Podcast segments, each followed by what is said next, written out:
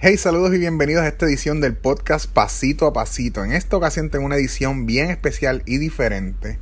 Estuve dialogando con Emmanuel Maldonado. Emmanuel Maldonado es el dueño de CrossFit SJU y atleta de CrossFit. Y fue el único boricua en cualificar para las regionales 2018 de Latinoamérica por Puerto Rico. En esta conversación estuvimos hablando un poco de su trayectoria como crossfitero y su experiencia durante las regionales 2014 y los CrossFit Games 2014, la lesión que tuvo, su recuperación y su experiencia durante este Open 2018 y ahora rumbo a las regionales 2018. Espero que disfruten esta conversación que tuve con Emmanuel Maldonado.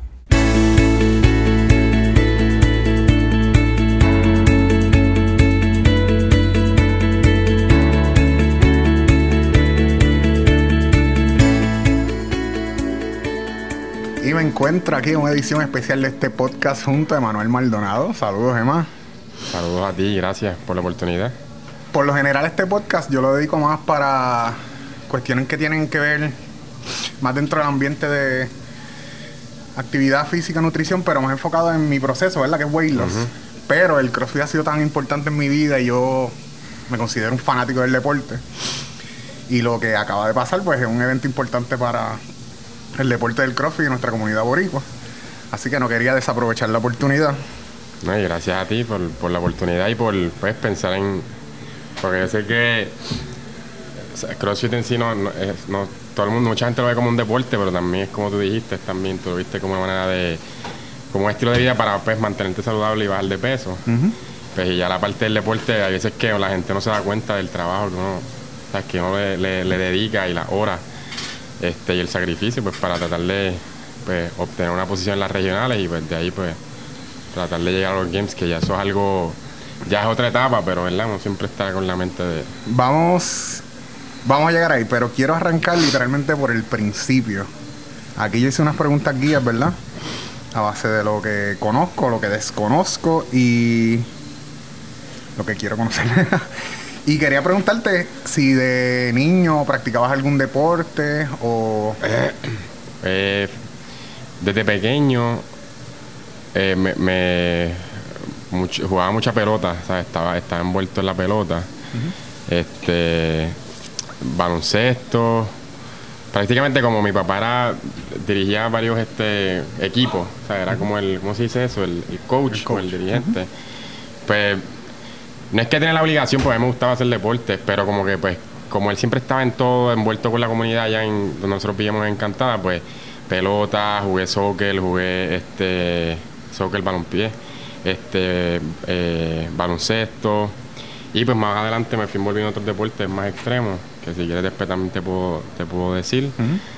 Pero sí, desde pequeño hice deporte.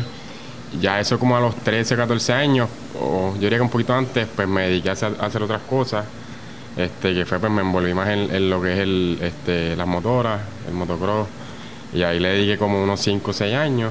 Okay. Y, pues, obviamente, como nosotros cuando cumplimos el 16, que nos da un carro, ya tenemos edad para ayer, pues uno pierde y como que esa...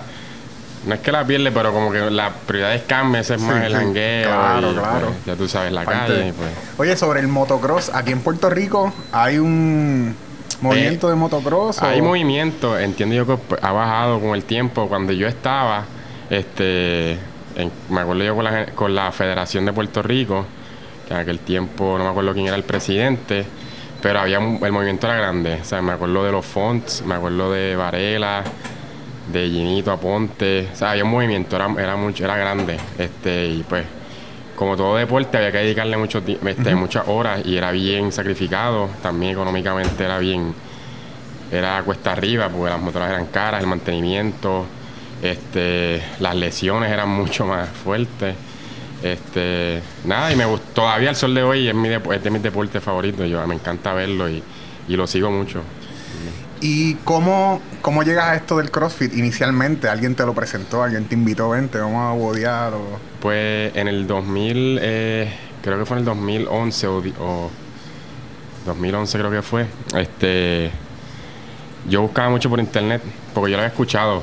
Y yo me metí en internet y yo leía el main site. O sea, que hoy día ya es otra cosa. Pero en ese entonces era como que, pues la página era como que parecía un blog. Como que ponías el workout, ponían el workout y mucha gente comentaba el tiempo y qué sé yo. Entonces yo leía los workouts y yo para este entonces hacía mucho ejercicio. Yo desde los 15 años, ¿sabes? Además de que, pues obviamente el jangueo y eso, y corría motora, pues me gustaba ir al gimnasio, me gustaba alzar pesas, me gustaba correr. Siempre fui bien activo desde pequeño, no... Nunca tuve una etapa en mi vida que dije como que, no voy a hacer nada. Uh-huh. ¿Sabes? Nunca tuve ni un mes, diría, de no hacer nada. Siempre hacía algo. Y para ese entonces veía los workouts y decía, pero como que, ¿por qué hacer como que brincar la caja y hacer esto? Como que, ¿sabes? Como uno tiene masa muscular, uh-huh. como entiendes, como que no... Porque sí. todo era pecho, bíceps, claro, la rutina. Es lo que se nos ha enseñado, exacto, ¿verdad? Exacto, desde siempre. Lo tradicional. Lo tradicional. Entonces, no fue hasta el 2000... No sé si estoy correcto, pero entiendo que fue como para el 2011. A finales, yo llamo a Oscar. Uh-huh. A finales, en diciembre o en noviembre. A Oscar Reyes, que es el dueño de CrossFit Ironheart, que fue el primero aquí en Puerto Rico. Digo, el primero que, ¿verdad? Que afiliado. Comercial. Exacto, porque comercial. Yo escuché que había otro... Creo que CrossFit PR fue el primero. Sí. En afiliarse, pero no lo comercializa, ajá, como que al público así. Y pues entonces nada, llama a Oscar y me dice, no, que yo lo estoy haciendo en casa, pero te puedes dar la vuelta para enero o febrero, no me acuerdo qué fecha me dijo, que vamos a abrir y pues para que empiece. Y yo, pues cool. Ya yo quería tomar otra, como que otra línea en mi vida, porque el jangueo. Sí. O sea, ¿qué edad tenías en ese momento? Yo diría que como 21. Okay. Y pues obviamente, pues, ¿sabes? Uno bebía, yo fumaba cigarrillos, ¿sabes? Me gustaba janguear. Eso era la prioridad, el jangueo y obviamente pues los estudios. Pero ya yo estaba cansado, como yo siempre fui bien activo y bien, ¿sabes? Me gustaba mantenerme en eso, en salud, ¿sabes? Era bien pendiente a mi salud. Pues yo dije como que quiero hacer algo, porque es que el gimnasio, como que voy al gym y eso los viernes, me escocoto. Okay. ¿Entiendes? Y era como que pesas y ya. No había cardio, ¿sabes? Había días que corría, ¿sabes? No tenía una rutina o una disciplina que me obligaba, como que... Entonces, cuando voy en enero o febrero, no me acuerdo cuándo fue, que ahí fue que con el sol de ella yo conocí a Tati, ahí yo conocí a Angie, que está con nosotros todavía. ¿Sabes? Conozco a mucha gente que empezaron allí, que hoy día, pues, forman una gran parte en mi vida. Y imagino que tú también, cuando empezaste a hacer CrossFit, conociste a mucha gente. Exacto. Y al sol de hoy son todos panas. Entonces, sí, y de ahí salió mucha gente que hoy en día son importantes dentro de esta comunidad del CrossFit. Ya sea por el tiempo, la influencia que tienen, Tati, la transformación que ha tenido, sí. ¿Verdad? Mucha gente que la vio desde sus comienzos. Desde que empezó, desde cero. No, hay mucha gente que, por ejemplo, yo me acuerdo ver a gente allí en Ironheart que hoy día, pues, ¿sabes? Uno los veía nenes, qué sé yo, 16, 15 años, ya ¿sabes? Son adultos y siguen haciendo CrossFit, que eso es cool. Porque ¿quién diría que yo a los 15 años quería estar, ¿verdad? Más un régimen. Sí, sí. Y, ¿sabes? Yo lo que pensaba era en otras cosas, ¿sabes? Y es cool como, pues, ha cogido parte de la comunidad, como que los jóvenes, como por ejemplo Geraldito, David, que son nenes que son jóvenes y tienen la mentalidad de, pues, quieren llegar a sí, tienen un compromiso con su entrenamiento. Y exacto, ese no está en esa... Es lo que yo estaba, ¿me entiendes? Que todos pasamos por eso, pero es cool que a esa edad, pues, tengan esa mentalidad, porque eso, ¿sabes? Es un ejemplo y es chévere. Y eso también inspira a otros jóvenes, a otros niños, como no sé cuál es la palabra correcta, pero de esa edad, teenagers, pues a que pues tengan, o sea, aprendan y más o menos cojan esa misma línea o por lo menos mantengan una vida saludable y no se vayan por ese lado, pues. Sí, yo creo que esto del CrossFit influye en muchas áreas, ¿verdad? En la parte de comunidad relacional, ¿verdad? Porque uno conoce unas amistades aquí que están alineados con no tan solo el entrenamiento, sino el estilo de vida, eso se pega. Ahora mismo está bien pegado Track with Fao, ¿verdad? Y vemos las recetas de ella y vemos cómo se contagia a mucha gente. Sí. Así que es cool tener ese ambiente y en el aspecto del deporte a nivel competitivo, que hayan jóvenes como ellos que estén comprometidos. Es cool y prometedor para el futuro del deporte en la isla. ¿Y en qué momento tú decides, o sea, llegas a Ironheart, empiezas a practicarlo, en qué momento le das una mira a nivel competitivo, ¿verdad? Más serio, ¿verdad? Más dedicado, porque no sé si siempre fue así o te encontraste con el Open y dijiste con él, mira... En verdad, siendo lo más sincero, yo cuando llegué a Ironheart, a mí lo más cool de Ironheart cuando llegué, pues fue como que el estilo de que pues estábamos como que a lo loco. Uh-huh. Como que, obviamente, Oscar, ¿sabes? Tú entrabas y te atendían y todo, pero tú vas a un gimnasio tradicional y como que pues tienes que ir a un contrato, te explican, bla, bla, bla. Si acaso tienes que sentarte con un entrenador personal, o, ¿sabes? Es un proceso. Allá, cuando uno llega y ve como que pues tú a la gente entrenando sin camisa, ver la gente sudando, era como que algo escondida, uh-huh, como que parecía algo bien diferente. Entonces dije, contra, qué cool, como que aquí la gente, ¿sabes? Las barras están tirando para arriba, sueltan las barras, están brincando, corriendo, como que es algo diferente. Y había como que, me dio como que una sensación de adrenalina, porque okay, fue el mismo feeling que yo se lo dije se lo he dicho a varias gente, me dio un feeling como de adrenalina de cuando yo estaba en la motora o cuando hacía algún otro deporte, pues sentí lo mismo. Entonces pues empecé a hacerlo, Oscar me explicó más o menos, obviamente pues ahí hands-on, siempre, ¿sabes? Como toda clase, Oscar obviamente como estaba empezando, pues él era bien estricto con enseñar los movimientos y estábamos todos en cero prácticamente, porque no todo el mundo sabía lo que era exactamente CrossFit. Eso era llegar y como que ver la pizarra y era como, anda, ¿qué es eso? ¿Y cuál es ese movimiento? O sea, había que practicarlo. Me acuerdo que Edwin en ese tiempo era el coach y se me olvidó el nombre del otro muchacho que es de Cagua, que también es excelente coach. Y nada, cuando me siguió envolviendo, obviamente lo que era una rutina, era como que a las 4 o 4:30, no me acuerdo cuál era la hora de la clase, pero era todos los días. Y para ese entonces estaba el Open en el 2012, uh-huh, me acuerdo que estaba Gaby García, Kit, y yo decía, qué lo que era, como que, ¿cuál es el punto de competir en eso? Pero está cool. Uh-huh. Como que a mí también me gustaba el fisiculturismo, pero me gustaba verlo, no como competencia. Entonces, pues más adelante me sigo envolviendo, le sigo dedicando más horas.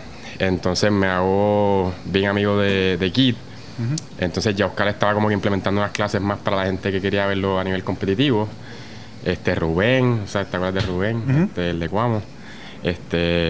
Y nada, hasta un día que Kit me dice, estábamos entrando, él me dice, vamos a tratar de, ¿sabes? Ya la había cualificado a regionales antes, me dijo, vamos a tratar de este año de que tú entres. Y yo, en serio, pero ¿tú crees que yo tenga? Y me dice, no, ¿sabes? Por lo menos la región no es la más difícil, pero, ¿sabes? Tú por el camino que llevas, pues... ¿Qué año fue esto? Esto fue... Yo me certifiqué, yo creo que fue en el 2012. Yo empecé ya competitivo para el 2000... A finales del 2012, yo diría, porque me acuerdo que en el 2013 fue mi primer Open, uh-huh, y cualifiqué a Ecuador. Que para ese entonces me acuerdo que habíamos otros competidores, estaba Manuel Aponte, estaba... Ay, Dios mío, como...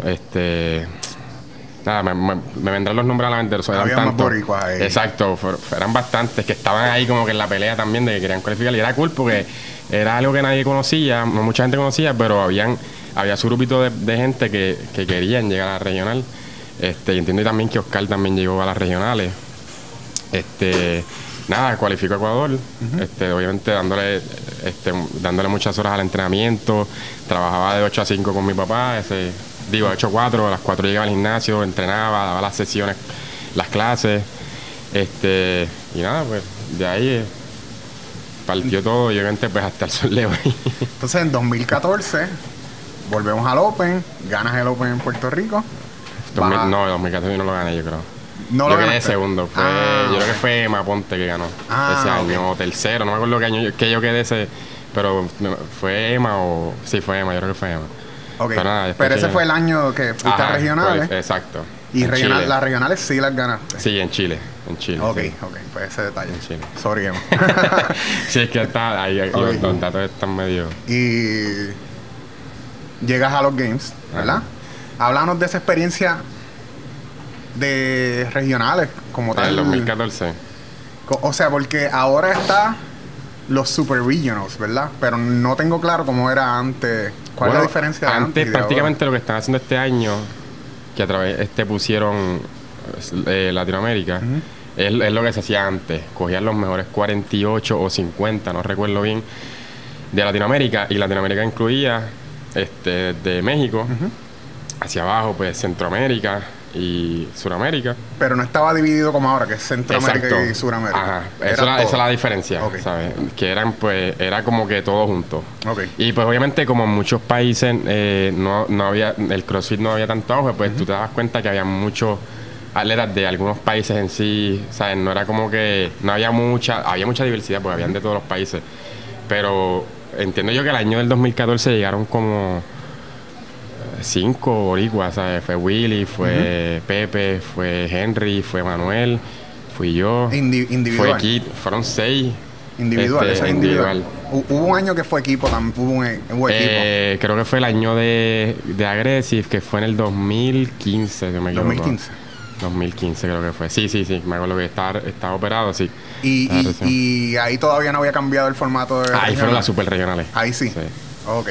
Sí, es que todos los años hacen algo nuevo. Sí, pues hay un cambio. Este año pues cambiaron otra vez, pero obviamente dividieron Centroamérica. Pero hace sentido y es bueno, ¿verdad? Ya por lo menos Puerto Rico, digo, ya Latinoamérica vuelve a tener un spot ahí. Claro, eso está súper cool y se siente la diferencia cuando tú vas... Yo fui a la regional del sur, que fue la Super South Region. Y obviamente había latinos, pero eran 10 nada más. Okay.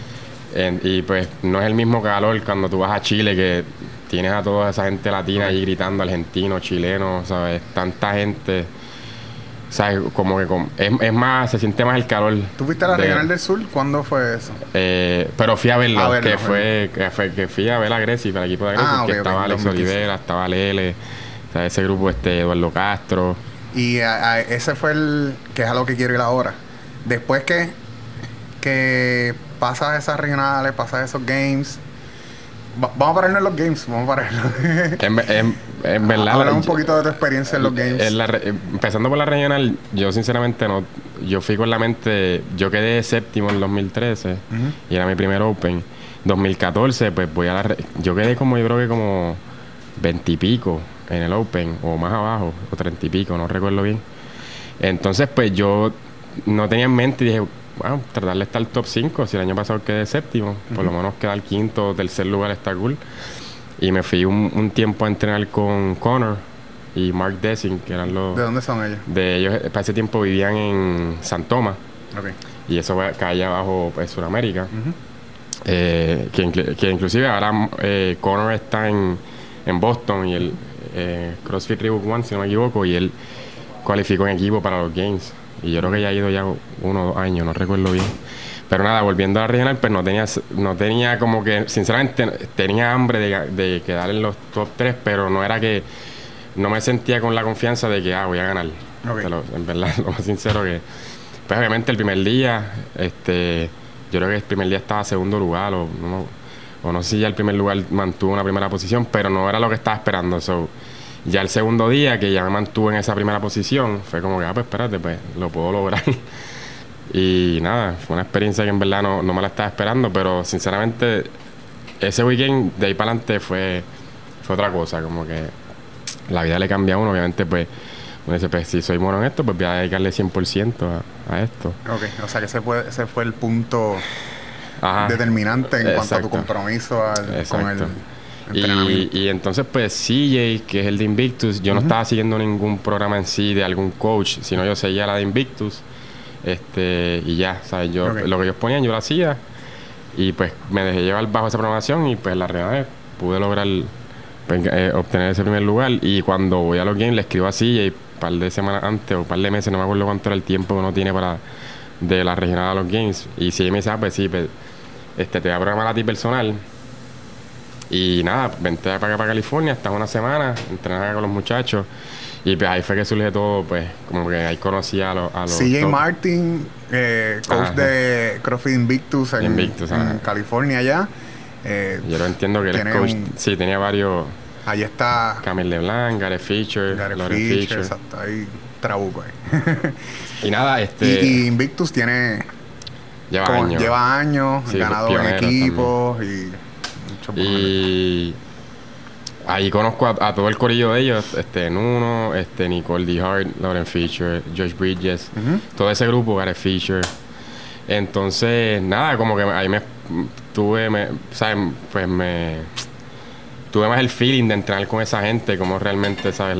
El nivel que tiene esa gente, y tú te das cuenta como que, ¿sabes? Los años que ellos llevan y el tiempo que le dedican. Y allá, yo se lo digo a mucha gente acá, como que allá respetan mucho el tiempo que le dedica atleta al deporte. Y lo, ¿sabes? Y para ellos es importante, como, obviamente, como cualquier otro atleta que le diga, pero se siente más el compromiso. Pero tú lo dices en el aspecto de ellos o de los demás con... o sea, ellos, tú dices que y cómo la gente, ¿sabes? Cómo se le abren las puertas a ellos en cuestiones de, ¿sabes? ¿Sabes? Allá ellos tienen un equipo dedicado prácticamente para el recovery del atleta. Okay. ¿Entiendes? ¿Sabes? Hay más movimiento de apoyar, ¿verdad? El crecimiento del atleta. Y nada, fue bien cool. ¿Sabes? Prácticamente esa gente vive para, ¿sabes? Para el deporte, y es lo único que hacen. Y pues ahí voy a los games, que le doy gracias a Dios que estuve de la mano de ellos, porque pues no fui como que ahí con los ojos cerrados. Ellos me guiaron, y pues ahí pues nadé fuimos a nadar en, creo que fue La Joya, creo que se llama esa playa. Ahí sentí lo que es el agua fría. Y ahí pues hacíamos intervalos, ¿sabes? Que me expuse al entrenamiento real, okay, de cómo va a ser los games. De ahí pues era para el gimnasio, entrenar, ¿sabes? Era todos los días dándole ese training, manteniendo todo, todo alineado para los games.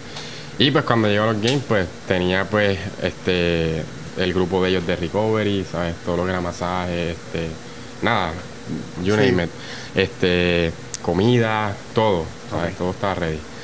Y pues me guiaron, obviamente, como que si él lleva años, pues él sabía cómo, qué hacer y qué no hacer. Y nada, fue una experiencia bien, bien chévere, ¿sabes? Todos los atletas son bien cool. Obviamente, pues allá el mindset de, ¿sabes? Vamos a ganar. Uh-huh. No es como que la venimos aquí a pasar bien, ¿sabes? Y pues tú sientes esa tensión. Pero súper, ¿sabes? Estás en el World Stage, como dices, estás con ESPN, tienes a los fanáticos, ¿sabes? Es bien cool. Bien, okay, bien cool. Y fuiste el primero y único atleta que llega a esa etapa de individuals, ¿verdad? Porque también tuvimos a David, que fue esta vez en la categoría de teams, que es un tremendo logro y orgullo, okay, para nuestra isla también. Entonces, 2015 sufres una lesión. 2000, exacto. Para la temporada 2015, ¿verdad? Exacto. Ya yo estaba ready. Ya prácticamente lo que me quedaban eran como 3 semanas de entrenamiento para el Open. Y ahí surge pues la lesión con uno de los clientes. Que fue algo inesperado, porque yo pensé que fue una lesión. Fue por culpa de en verdad. No, mentira, no fue por él. No fue por él, pero también me daba problemas. Estamos en vivo, eso es nada. Pero nada, fue algo en verdad bien. O sea, no, como que yo sentí que algo pasó, algo se rompió. O sea, obviamente quiero explicarle a la gente lo que pasó cuando un muchacho, uno de los clientes, estaba haciendo un squat. No supo cómo pues tirar la barra. Y yo pues fui corriendo donde él, ayudarlo para pues sostener la barra. Y no, pues él como que se paniqueó. Nada, al yo coger la barra, pues cuando yo, al coger la barra de esta manera, estoy comprometiendo 100% el bíceps. Uh-huh. So, pues el tendón se fue casi completo al hacer el movimiento y dejarla caer. Y yo siento el cantazo y digo como que anda, pues me rompí algo, me descarré algo. Nada, yo hasta entrené, me acuerdo, pero me molestaba y me compré TENS, electricidad, uh-huh, me di terapia.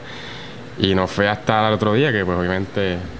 Reboira, que yo le di gracias al doctor Reboira, que en verdad que siempre me ayuda y en verdad se lo agradezco un montón, que hasta él me dice, mira, vamos a hacer telemaray, y pues obviamente él es el que me da la noticia de que me tienen que operar lo antes posible. Entonces, te operan, ¿y cómo fue esa recuperación? Primero,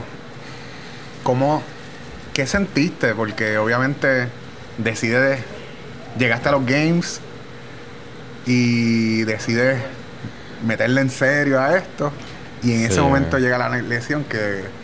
No, en verdad, al principio fue como un shock, como que no podía creer.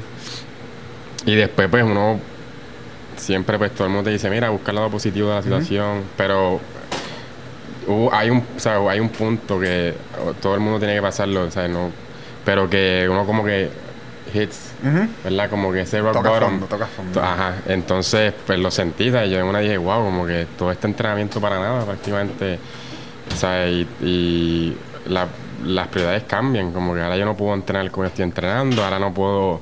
Yo no sé si va a quedar igual que antes, pierdo 8 meses de entrenamiento ahí full, pero nada, busqué el lado positivo y me dediqué a otras cosas, y miles de cosas buenas surgieron entre medio de todo el recovery.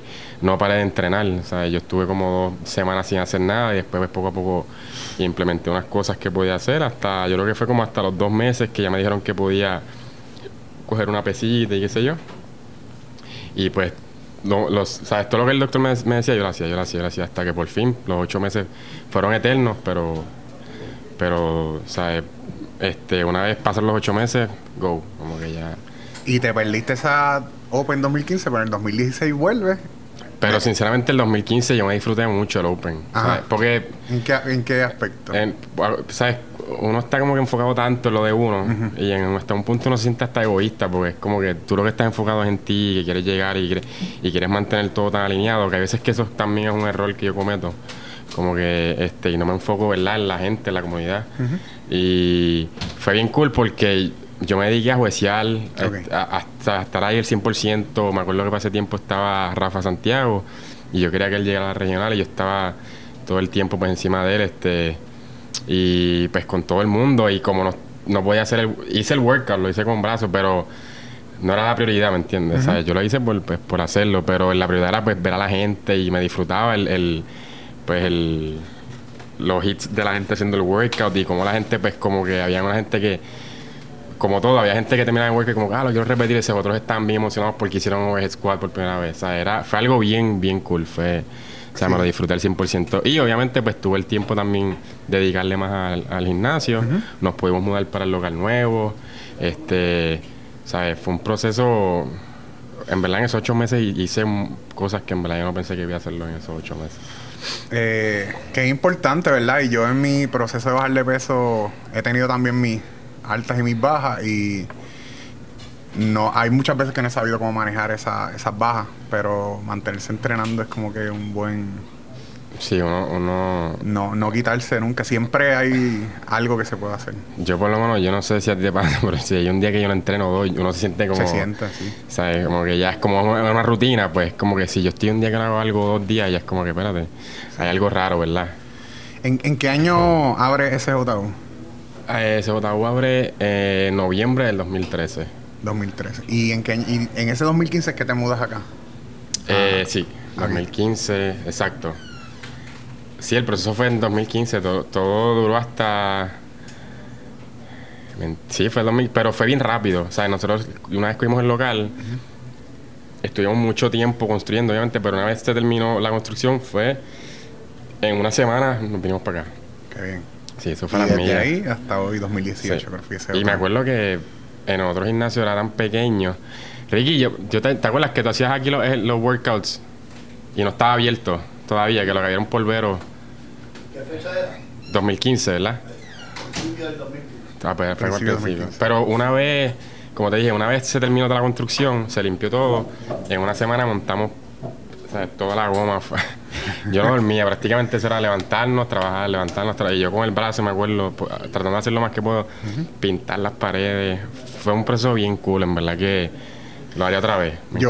Yo fui parte del proceso de abrir CrossFit Nosi en Cagua. Y eso, o sea, cuando llegan las cajas, cuando uno empieza a abrir esas remas. Y uno no se da cuenta del trabajo, que en verdad no tiene que... Allá nosotros tuvimos que, para donde van los racks y eso, tuvimos que picar el goma y picar el panel. Sí, no, aquí nosotros estábamos de machete, lo que fuera, para picar. Y más esa goma, que es bien tediosa picarla. Pero después verlo terminado. Pero es lo cool, como que imagino que les pasó a ustedes, que uno veía la caja y era como que, ya, te quiero montar todo.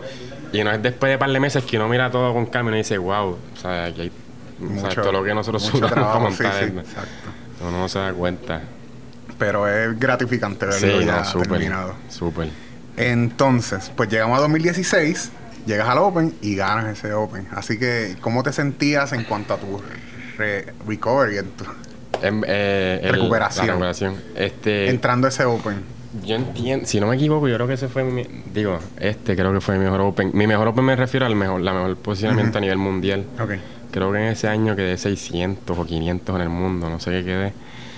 Y en verdad fue algo increíble porque ahí yo hice una transición de coach, que era que Rafa Santiago estaba con Mike Lee, que es de OPEX. Y yo pues hice la transición de estar con CJ, que en verdad después se la pasaron a Tino, que es otro coach de allá de Invictus.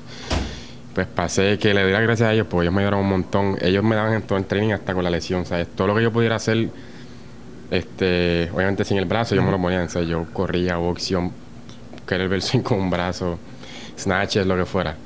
Todos ellos, o sea, ellos me hicieron una programación completa para eso. Pues hago la transición y yo creo que empecé como para noviembre, no me acuerdo qué fecha, que yo empiezo con Mike, y ya para enero yo me sentía que yo era otro atleta. El entrenamiento fue bastante, o sea, el cambio fue bien positivo, sinceramente. Y nada, cuando hice el Open, no, jamás tampoco pensé que iba, la meta era obviamente llegar, ese año había que llegar al top 10 en todo Centroamérica y Sudamérica para ir a la super regional. Okay. Inclusive también en el 2015, ahora que vuelvo un poquito para atrás, otra cosa que hice fue que fui a ver a la gente de Aggressive en la super regional, que eso también fue bien cool, otra experiencia, porque tú estás del lado exacto, no estás como que ahí competitivo. Entonces, pues en el 2016 hago el Open. Y para mí, no quedé en los top 10, pero estuve bien cerca. Yo creo que yo quedé como 16 o 17 a nivel de Sudamérica. Y ¿sabes? Mucha gente tenía muchas expectativas, pero digo, contra, acabo de llegar de una lesión. Hice el mejor posicionamiento en el mundo. Me di cuenta que realmente Sudamérica tiene mucha competencia, porque si quedé 500 y pico en el mundo, o 600, y no estoy ni en los top 10 de esa región, pues hay ¿cómo se dice? Hay competencia, ¿sabes? Y nada, fue un gran logro, en verdad. ¿Sabes? Obviamente, como todo, uno quiere llegar a la regional, pero fue un gran logro. Y me salí de aquí de las preguntas. Entonces, ¿ese fue tu mejor posicionamiento? ¿O este fue tu mejor posicionamiento a nivel mundial? Yo creo que yo creo que este fue mi mejor año. Estoy tratando, pero... pero en el 2017, pues como todos los años estaba entrenando duro. Tuve una situación personal entre medio del Open. No pude, pues obviamente, tampoco es que no quiera sacar excusas, pero no estaba ahí, no me sentía que quería entregarlo todo. So, yo entiendo que hasta quedé 1000 y pico en el mundo, no sé qué quedé. Pero si me dejo llevar por la posición de este año, sí. Entiendo yo que este fue el mejor año. Que entiendo yo que quedé 500 algo. 32 en el mundo. Y a mí me gusta... ¿sabes? Yo me comparo mucho mundialmente porque el Open hay veces que no mide... Digo, sí te mide, obviamente. Pero para mí estar top 500 en el mundo es como que es un gran logro. Ahí está, ¿verdad? Está. 600, sí. 2017 quedaste 999. Sí. Sí, porque ves, quedé 16... Y este año, me acuerdo que el último workout no me fue muy bien y bajé de top 15, de top 20, bajé para el 35. Y pues obviamente sí, este año entiendo yo 531. Con todo y eso, yo hice el ejercicio, porque ves, este año al tener...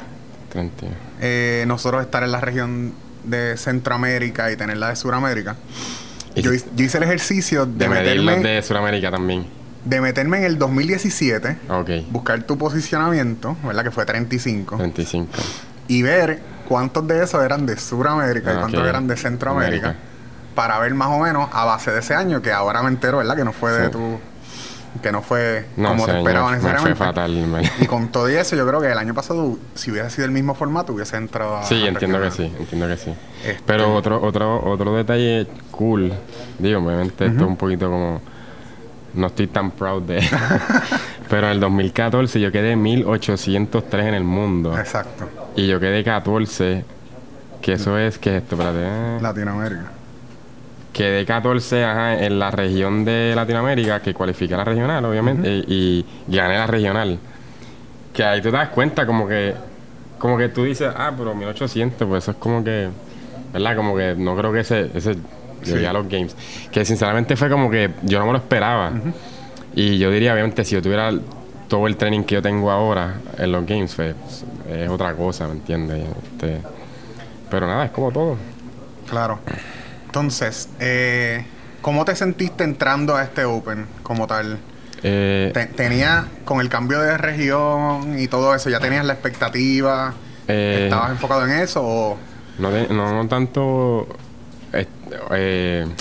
¿cómo te digo? Las expectativas siempre están. Uno quiere llegar a la regional, porque esa fue mi meta desde que pasó el revolú, de que pues tuve la lesión. Pero obviamente después del huracán, mucha gente como que... Y yo diría que prácticamente muchos atletas... Yo creo que hasta David hizo un workout en... Me acuerdo que fue una loquera que tuvo que ir a un sitio a buscar señal para poder someter... Para poder, sí, para poder subir los videos. Exacto. O sea, yo cuando pasó todo el revolú, yo dije, pues, ¿sabes? Me voy a tener que quitar porque la prioridad es volver otra vez a echar esto para adelante. Claro. Porque el gimnasio, pues, sí, sufrió bastante. O sea, que otra vez los clientes, yo no sabía si iban a volver o si no íbamos, yo no sé. Sí, sí. Y prácticamente, una... me entiendo que te pasó a ti también, como que estábamos como en el limbo. Como que tú no sabes qué exactamente iba a pasar. Yo no me dediqué 100% a entrenar y dije, pues, si de aquí a par de meses no pasa, pues, no creo que sea mi mejor Open porque no estoy dándole... Pero nada, poco a poco, pues, me acuerdo que vi la noticia de que iban a cambiar la región a Centroamérica y dije, qué cool, pues, hay más posibilidad. Y yo creo que fue como de noviembre para adelante o diciembre, que todo se trató de empezar a normalizarse, que dije, pues, contra, si nos queda un mes y pico o 2 meses, vamos a darle con todo. Que hasta fui a Lollapalooza. Yo fui este año a Lollapalooza, ¿sí, verdad? Sí, estaba por ahí. Sí, estaba por allá. O sea, es que fue una loquera, como que... Ah, me acuerdo que el qualifier fue como que entre medio del revolú del huracán. Sí, por eso. Sí, yo fui también a la cámara. Me consta que hubo atletas que no pudieron hacerlo.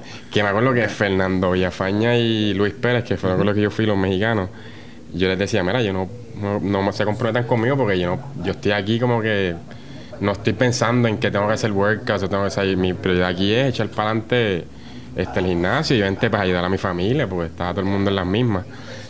Pero nada, no sé cómo ya lo logramos.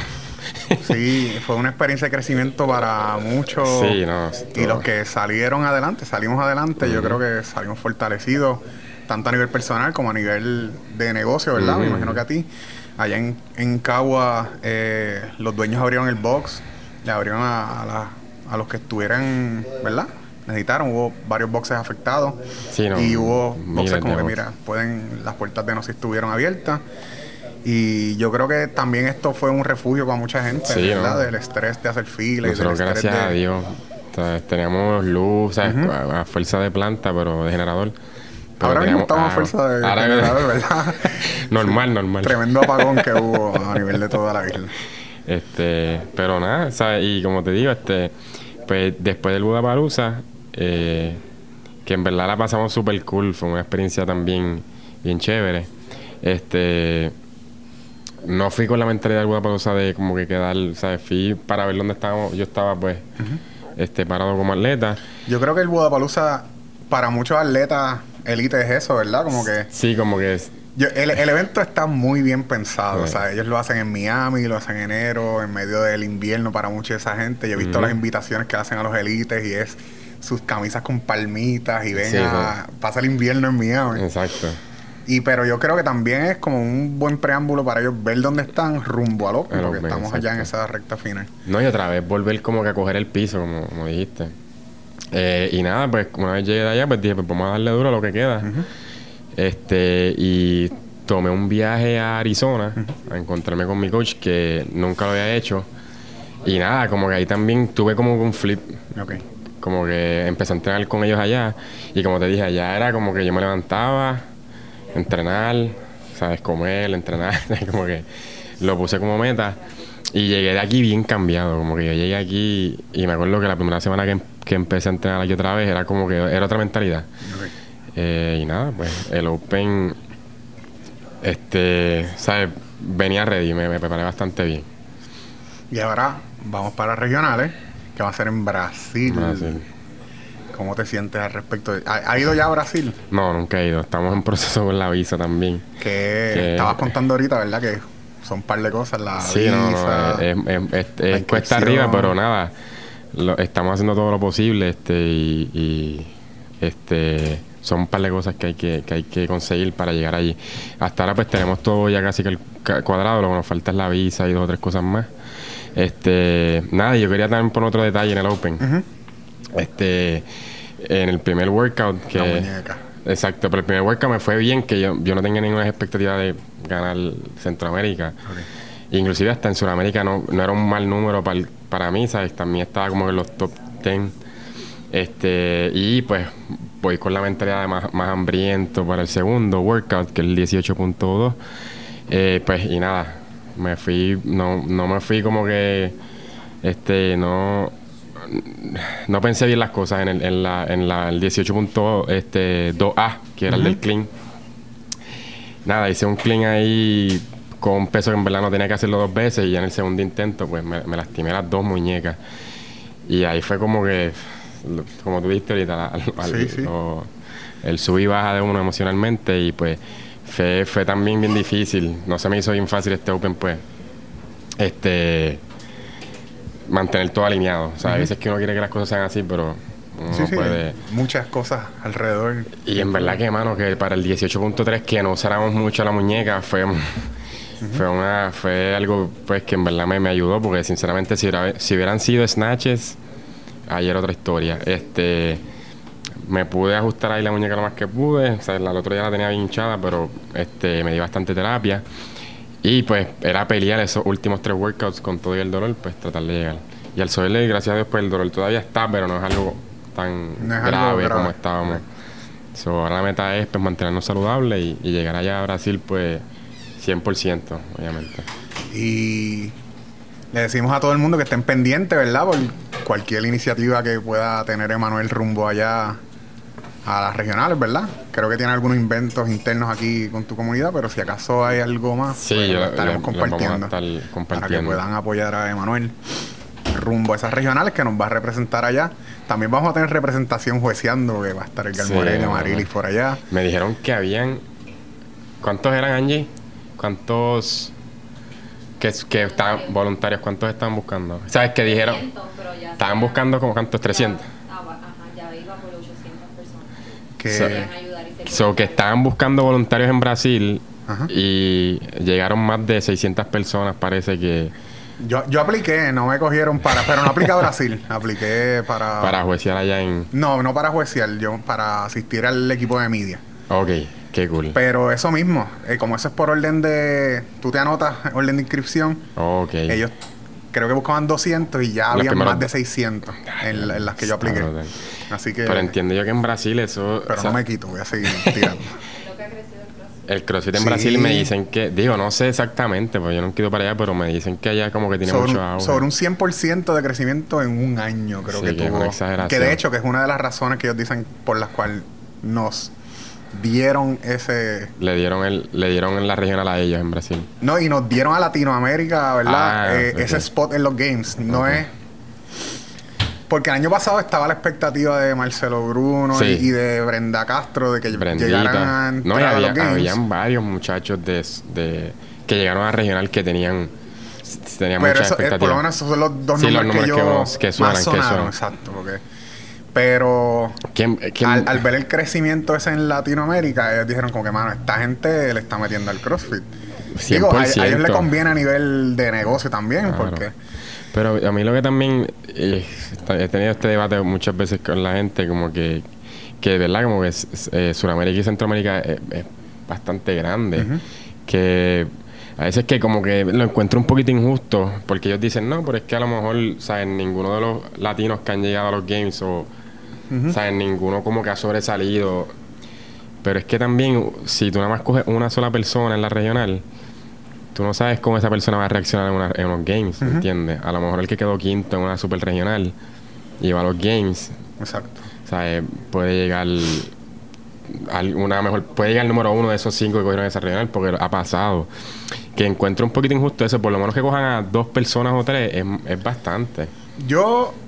Estoy de acuerdo. Pero creo que es un buen... La gente está más hambrienta, obviamente. Es un buen... Exacto. Yo creo que es una tremenda motivación para toda la comunidad latinoamérica. Y como que nos están dando la oportunidad, o sea, hay que agradecerles también que... Exacto. Y, bueno, mientras nosotros nos dieron esa oportunidad, los de Canadá están gritando. Sí, porque yo creo que son tres West, que cogen, ¿verdad? En Canadá West, yo no sé si eran cogen cinco, tres para regional...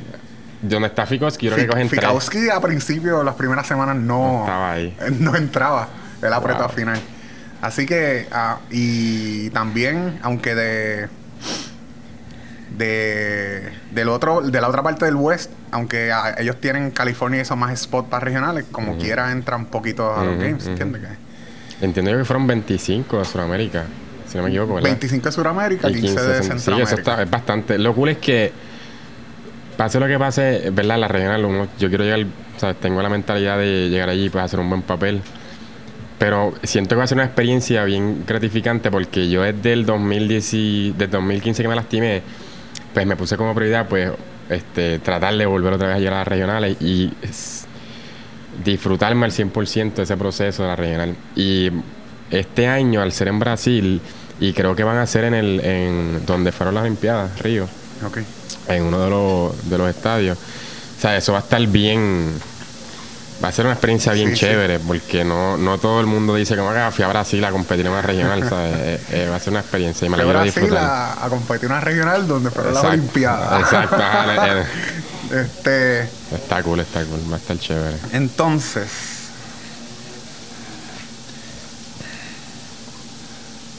Estamos aquí... En la receta, en CrossFit SJU. Gracias por el café, estaba muy bueno. Yo estoy ahora aprendiendo a beber café sin azúcar. Sin azúcar. Y hoy lo hice. Yeah. El futuro de este deporte en nuestra isla, porque quiero hablar de eso. CrossFit ha cambiado la manera de mercadear el CrossFit. Greg Glassman, yo lo escuché cuando dijo, yo quería al principio alcanzar a los top atletas del mundo y demostrarle que, tú eres el más duro, vente, haz este entrenamiento, te voy a destrozar. Pues yo quiero hacerlo. Ya esa gente ya lo alcanzaron. Ahora ellos quieren llegar a ese otro 99.9% de la población y por eso las campañas van tan enfocadas en el abuelito que hace CrossFit, los montones de historias que han rebajado sobre 100 libras haciendo CrossFit, de los atletas que sobrepasan discapacidades o cualquier limitación física y realizan CrossFit. Hasta hay una muchacha ciega que he visto un par de cosas y tiene el coach que le da Q. Ha hablado. Le han dado mucho, lo he visto bastante en las redes sociales. Pero, y ese es el enfoque, ese es el enfoque. Dentro del box encontramos la gente... como yo, ¿verdad? Que buscan una transformación, cambiar su estilo de vida. Que es el 95% de la gente que está en el gimnasio. Ese otro por ciento es los atletas. Los que lo tienen de hobby, que simplemente van a salir del trabajo y en vez de irse a ver, se van al box a entrenar y a janguear con su comunidad. Están los que lo ven como deporte. Voy a llegar a un punto con todo esto. Están los que lo ven como deporte, pero no necesariamente a un nivel regional, simplemente como... yo no voy a llegar a regionales, pero se lo vacilan, hacen su entrenamiento competitivo, compiten en los eventos locales. Y están los que lo ven a un nivel, como tú lo ves, ¿verdad? Con unas aspiraciones más grandes, que no son la mayoría, pero sí los hay. ¿Cómo tú ves ese por ciento de esta comunidad? El futuro para ese por ciento, ¿cómo tú lo ves? ¿Dónde estamos y hacia dónde se dirige? Porque están los... O sea, yo veo a David, por ejemplo, y a Geraldito. Son dos jóvenes que... Sí, son los que uno siempre tiene en mente. Son los que uno... Pero hay muchísimos más, no, ¿verdad? Hay bastante. Lo que pasa es que ellos son los que ya conocemos. Pero yo veo que ellos lo toman en serio, que ellos tienen su programación, que ellos salen de la escuela y van al box, mientras otros están jugando PlayStation, viendo qué sé yo.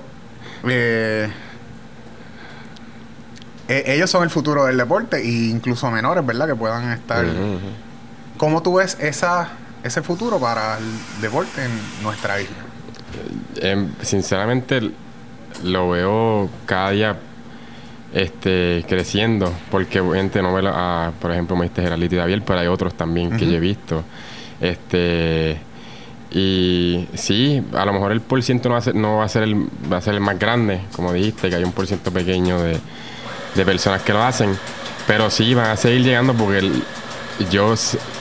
gente como David y personas como David y Geraldito van a inspirar a otros niños también, a más jóvenes, a tratar de otra vez llegar a donde ellos están, y así sucesivamente va a seguir, digo, en mi entender, ¿verdad?, va a seguir surgiendo. Y casos como David, que él recibe la influencia directa de su tío. Exacto. Que el tío es quien, a principio, yo lo entrevisté una vez y él me dice, mira, yo estaba medio gordito y tío me llevó para el gym y me dijo, hazte esto, hazte lo otro. Y los dos pasaron por ese proceso, barrio 12 y todo eso, hasta llegar a donde está, ¿verdad? Que está dedicado... Sí, al 100%. Muy pocas personas. Y nada, yo creo que también es la manera también como el atleta lo tome. Y si tú tienes la mentalidad, obviamente, de que quieres llegar a regional o tienes que, pues, darle el 100% y darle todo. Y tratar de, pues, no pensar primero en el que dirán o lo que sea, sino dedicarte 100%, y si esa es tu meta, pues, ¿sabes?, lo vas a lograr. Porque si tú le das el 100% y entrenas como se tiene que entrenar y recuperas como debes de recuperarte, ¿sabes?, lo vas a lograr, lo vas a lograr. Y obviamente también yo quería entrar un poquito en detalle de esto. Como que también una vez es que quiere también ver a la nena, verlas un poquito más en el deporte, pero nada, como todo. Pero me gustaría también que haya un poquito más de niñas que incorporen el CrossFit como deporte y lo vean también como a ese nivel, a lo mejor que ahí habían sus 2 o 3 aquí. A mí me pompió ese top 10 de las chicas. Claro, hay nombres que faltan, ¿verdad? Algunos que no deciden no entrar al Open por las razones que puedan tener, otras como por ejemplo Sommer y Paola, que no están aquí en Puerto Rico. Pero me pompió mucho más porque la que ganó es de CrossFit Nossi, Janetsi, es mi coach, así que de verdad me lo gocé mucho. Pero sí, yo te lo pregunto, Iceland tiene 100 y pico de mil de habitantes y tiene a todas esas Dottir y a Björkvin Carl Goodmanson y otros más, ¿verdad? Lo sabes, piño, ¿no? Es difícil, lo practicaba. Y nosotros tenemos 3 y pico millones de personas, ¿verdad? No sé después de Madrid. Yeah, baja, pero yo no sé si el mindset, porque yo creo que existe mucho el mindset en la comunidad de aquí nadie va a llegar a las regionales. Sí, eso se da mucho. De hecho, hay un comment mío en Facebook donde alguien dice, nadie va a llegar a regionales, y yo dije, apostamos. Yo sé que uno va a llegar. Ya yo había hecho la matemática y sabía que si todo salía bien, pues ibas a estar ahí. Pero yo creo que en gran parte está en eso de la mentalidad, ¿verdad? Y creo que es de parte de los... Yo creo que hay coaches que lo toman sumamente en serio, ¿verdad? Sí, no, y obviamente creer, ¿sabes?, en que se puede lograr, y es que se puede lograr. Sí, yo no llevo 2 años haciendo esto, ya llevo mis años. Si te lo pones como meta, van a haber altas y bajas, pero, ¿sabes?, se puede lograr. Y es lo que dijiste, que hay mucha gente también como que, aquí nadie, como que no está esa, ¿verdad?, ese mindset, como dijiste. Y inclusive, si tú miras la Centroamérica, hay muchos mexicanos. Pero allá es otra mentalidad, como que allá ellos lo toman en serio y ellos respetan, como que, y ellos se sienten orgullosos, de que tanta gente, ¿verdad?, de Centroamérica, de esos 15 hayan varios mexicanos, ¿sabes? Y yo sé que en Puerto Rico, si se dedican al 100%, van a ser varios puertorriqueños también que pueden entrar a la regional. Yo voy a tirar esto ahí. Yo creo que sí, que en los futuros años vamos a ver más boricuas llegando a regionales. Sí, pero creo que también es una gran oportunidad de llegar a través de equipo. También, eso sería un palo. Ojalá. Y se lo tiro para, ¿verdad?, para los que vean y escuchen, que su box tengan atletas que a nivel de equipo Yo no sé exactamente cómo trabaja cualificar para equipo. Creo que son los 10, los mejores 10 de Centroamérica. ¿Lo juegan 10 o 5? No, yo no sé. Pero pues, Centroamérica. Yo creo que son 5. 5 de Centroamérica. Creo que sí. Y de Sudamérica 10. Pero lo... No me acuerdo bien. O sea, lo que no estoy seguro cómo trata, y es porque nunca lo he investigado, cómo ellos suman los scores de los atletas. Exacto. Sí, yo ahora... Porque, por ejemplo, yo vi el de Mayhem y a veces salían los scores de Fraser. Porque Fraser está bajo ellos. Está bajo ellos. Pero cuando Fraser acepte su invitación... Ese punto no cuenta. Okay. Es como ahora mismo, yo creo que SJU está... como 20 y pico. Exacto, yo vi tus scores ahí. Y también scores. Si yo acepto, pues mis scores salen. Y a base de ese número es que si cualifican o no. Esté abajo, no sé si Francisco que hizo, quedó segundo lugar, pues van a salir los scores de él. Okay. Y bajo ese número es el que si cualificaría para el equipo entonces. Ok, ok. Así que esperamos... Estaría súper. Esperamos que en futuros años, ¿verdad? Podamos ver a nivel individuo y a nivel equipos también. Yo creo que lo más difícil, o sea, después de individuos es como masters, mientras más pasan los años, porque hay muchos individuals que ya no van a ser individuals, van a ser masters, así que la liga no es que va a estar más fácil. Exacto. Pero los que están duros cuando están individuales van a estar el máster y va a estar igual de... Sí. Inclusive aquí también de Puerto Rico, aquí hubo un muchacho, ¿verdad? Félix, que cualificó también en el online. Hay varios. Está Sadia Popelnik de Aggressive, que está en 60 Plus. Sí, que eso otro yo creo que Sixta también está 60 Plus, que es de Team Mozart. Yo los compartí en la comunidad de Puerto Rico. Pueden entrar ahí. Hay varios. Todos. Está Félix, que cualificó el Online Qualifier. En los Teams está Geraldito, ¿verdad? Para el Online Qualifier. Hay unos cuantos. Hay un muchacho que tiene... 15 años que también cualificó para los Online Qualifier. Yo no sabía. Sí. Sabes que son varios, no simplemente individual, ¿verdad? Son varios en otras categorías que eso está cool. Eso es buenísimo. ¿Algo más que quieras decir rumbo a esas regionales, verdad? Nada, como te dije, yo me las quiero disfrutar al 100%. Va a ser una experiencia bien diferente. Obviamente, yo fui a Chile y Chile se habla español y prácticamente, digo, no es casi igual, pero es como que es más fácil, ¿verdad? Hablar con la gente. Brasil ya es otro idioma y pues me lo quiero disfrutar al 100%. Y nada, mantenerme saludable de aquí a allá, entrenar mucho. Ahora voy a viajar para Arizona otra vez unos días, a entrenar allá con Luis Oscar. Ajá. Que fue el que quedó segundo lugar, yo creo que aquí en Centroamérica, y con Austin y el otro grupito de ellos allá de OPEX, que eso también va a ser una experiencia bien cool, que todos estos momentos antes yo no me los disfrutaba porque era como que uno quiere más, pero pues como ya yo veo esto, ¿verdad? Y no es que no hemos tomado la decisión 100%, pero yo entiendo que este puede ser mi último año como individual. Pues estos momentos, ¿verdad? Y el proceso me lo quiero disfrutar al 100%. Y nada, sea lo que pase en Brasil, ¿sabes? Obviamente yo quiero estar allá arriba. La vamos a pasar bien. Eso gracias. Es lo que vale. Gracias a ti, brother. Este ratito y nos estaremos pendientes. Gracias.